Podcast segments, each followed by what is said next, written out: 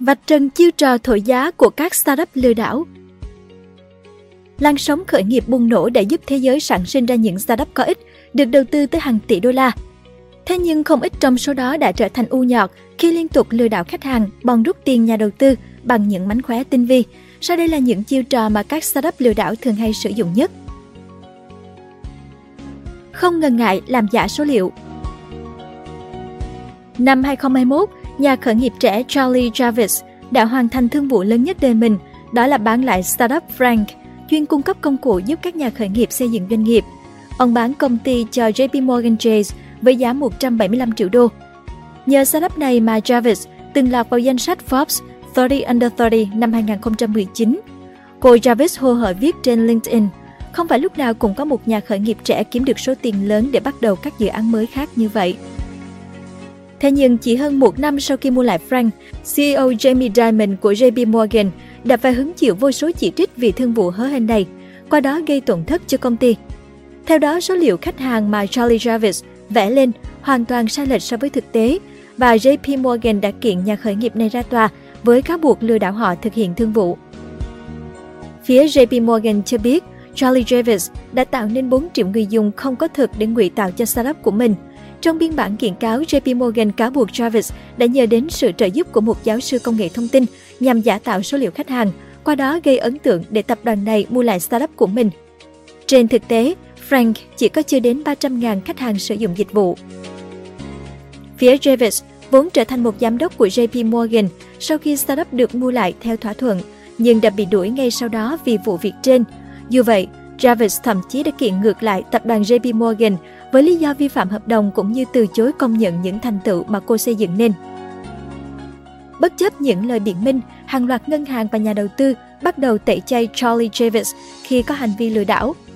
Sau khi JP Morgan đóng cửa trang web Frank, nhiều ngân hàng khác cũng có động thái tương tự. Ngân hàng đầu tư LionTree đã chấm dứt hợp đồng với startup này, dỡ bỏ nhãn podcast Jarvis ra khỏi website của mình. Tập đoàn Ground Up Ventures, nhà đầu tư thiên thần từng rót vốn đầu tiên cho Frank, cũng đã gỡ bỏ các thông tin của startup này khỏi website. Ngoài ra thì vô số những bài đăng vinh danh, những cuộc phỏng vấn, những lời khen của người trong giới về Frank và Jarvis cũng đã bị gỡ bỏ và chẳng ai ngạc nhiên khi nhà khởi nghiệp lâm vào tình cảnh này.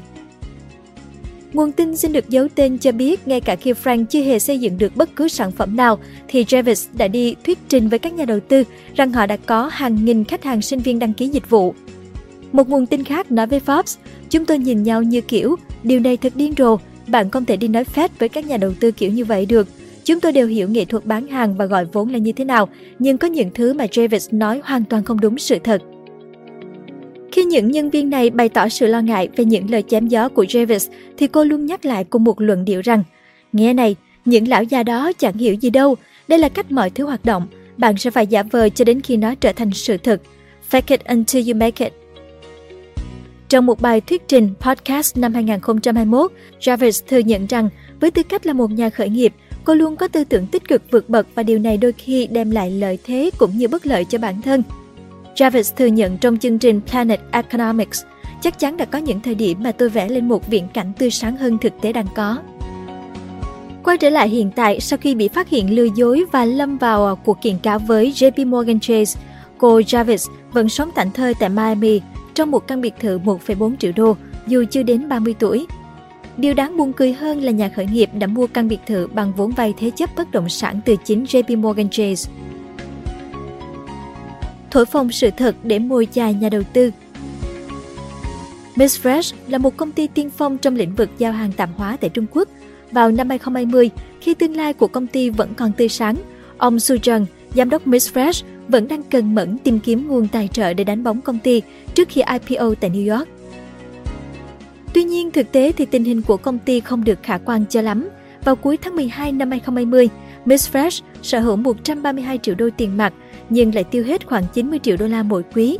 Trong 8 năm gây quỹ, ông Su đã bị hầu hết quỹ đầu tư công nghệ của Trung Quốc khắc hủi. Vì vậy, trong thời gian chuẩn bị cho IPO, nhóm của Miss Fresh đã chuyển mục tiêu sang nhà đầu tư sang chính quyền địa phương Thanh Đảo và ông Chang ở quận Cam. Quỹ Kairos Investment Management của doanh nhân họ Chang đã quảng cáo thương vụ này có tầm nhìn rất xa. Mối quan hệ chiến lược với Miss Fresh sẽ giúp các nhà đầu tư nhận được khoản chiết khấu hấp dẫn cho một trong những đợt IPO của công ty Trung Quốc được mong đợi nhất năm 2021. Cổ phiếu của Miss Fresh đang ở mức 5,27 đô la một cổ phiếu và công ty đang được định giá 3,5 tỷ đô. Ông Trang trò chuyện với một nhà đầu tư vào ngày 31 tháng 5 năm 2021. Thậm chí, JP Morgan đã gọi cho chúng tôi vào tuần trước và họ định giá công ty khoảng 12 tỷ đô. Ông Chang nói thêm, trong cuộc gọi, một thành viên cấp cao của ngân hàng JP Morgan đã giải thích cách họ định giá Miss Fresh lên tới 12 tỷ đô. Người này cho biết mảng giao hàng của công ty trên xứng đáng có bội số định giá tương tự như Amazon, hoạt động kinh doanh của họ phải sánh ngang với Alibaba và Shopify.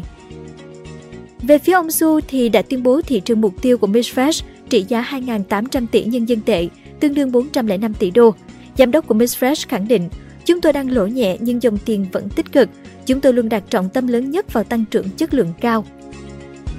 Chưa đầy một tháng sau tuyên bố lỗ nhẹ của ông Su, vào ngày 25 tháng 6 năm 2021, Miss Fresh IPO trên sàn Nasdaq với mức định giá là 3 tỷ đô.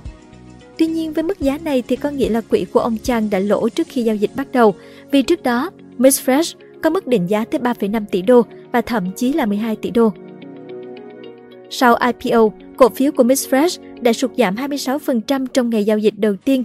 Vào đầu tháng 11 năm 2021, quỹ của Chang đã chứng kiến giá trị khoản đầu tư giảm 75%, nên ông đã gửi email cho các nhà đầu tư của mình với một kế hoạch mới để khắc phục sự bất công mà các nhà đầu tư đang phải chịu đựng. Tuy nhiên, kết quả vẫn vậy, lỗ vẫn hoàn lỗ.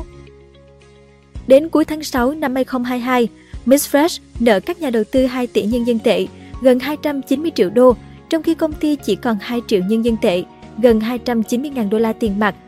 Theo nguồn tin nội bộ của Miss Fresh, hầu hết tiền của công ty đã bị tòa án Trung Quốc đóng băng do hàng loạt các hóa đơn chưa được thanh toán.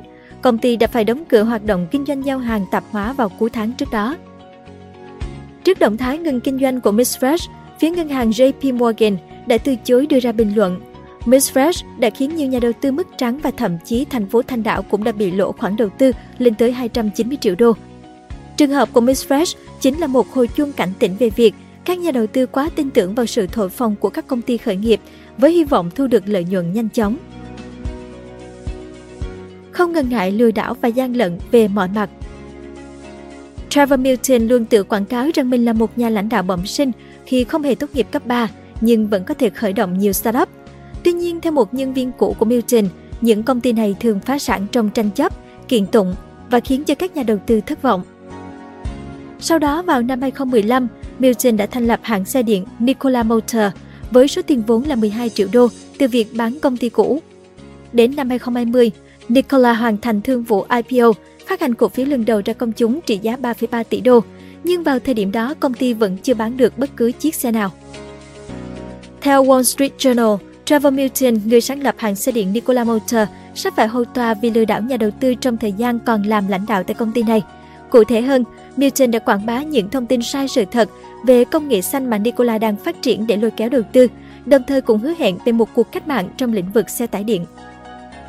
Trước đó, Milton cũng từng bị truy tố một lần vào tháng 7 năm 2021 vì hành vi quảng cáo sai lệch về Nikola nhằm đẩy giá cổ phiếu.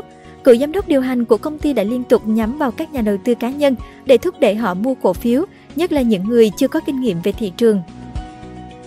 Thêm vào đó, các công tố viên cũng cáo buộc rằng Milton đã quảng bá một câu chuyện phóng đại và sai sự thật về chiếc xe bán tải Nikola One được công bố lần đầu vào năm 2016 mà hiện tại chưa ai nhìn thấy động cơ hoặc thậm chí là bánh răng của chiếc xe này. Theo họ, những lời nói dối của Milton đã giúp cổ phiếu Nikola tăng vọt.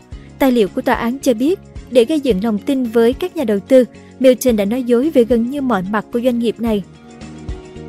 Về tội danh gian lận chứng khoán, Newton thừa nhận đã bán khoảng 11,7 triệu cổ phiếu của Nikola Motor vào tháng 11 năm 2021 và thu về gần 131 triệu đô trước thuế.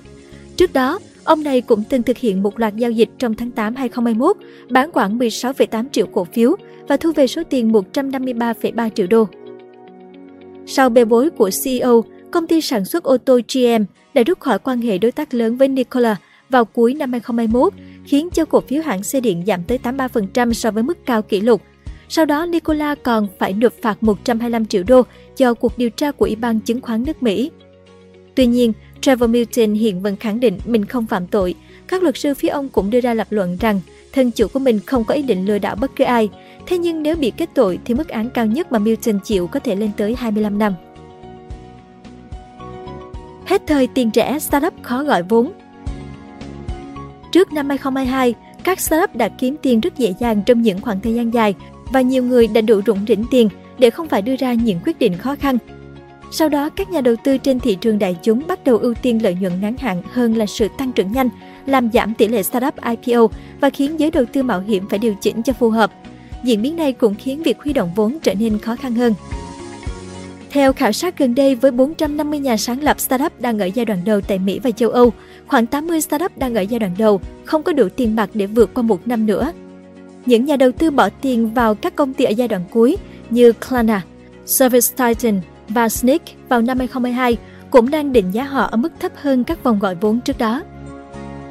Theo số liệu gần đây nhất của CB Insights, có hơn 1.200 công ty công nghệ tư nhân có giá trị trên 1 tỷ đô. Sự không chắc chắn trong cách định giá các công ty này ở thị trường hiện tại đang khiến họ khó huy động vốn hơn nếu không chấp nhận mức định giá thấp hơn.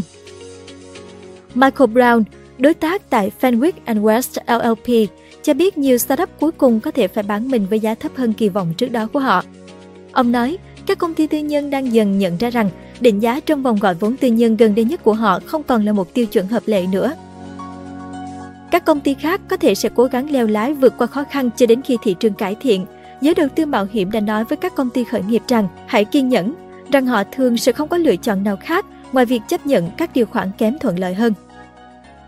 Carolina Brochado, đối tác của EQT Partners cho biết, một số startup sẽ gặp khó khăn trong việc huy động vốn. Tình thế tiến thoái lưỡng nan này sẽ dẫn đến việc họ phải ngày càng mở hơn hoặc là có nhu cầu được mua lại. Trong một số trường hợp, đó sẽ là lựa chọn duy nhất. Tuy nhiên, nhìn vào một mặt nào đó, tình trạng này đang giúp chấm dứt kỷ nguyên của các startup ăn sổi. Thay vào đó, các startup có thực lực sẽ được ưu tiên. Cảm ơn bạn đã xem video trên kênh Người Thành Công. Đừng quên nhấn nút đăng ký và xem thêm những video mới để ủng hộ nhóm nhé!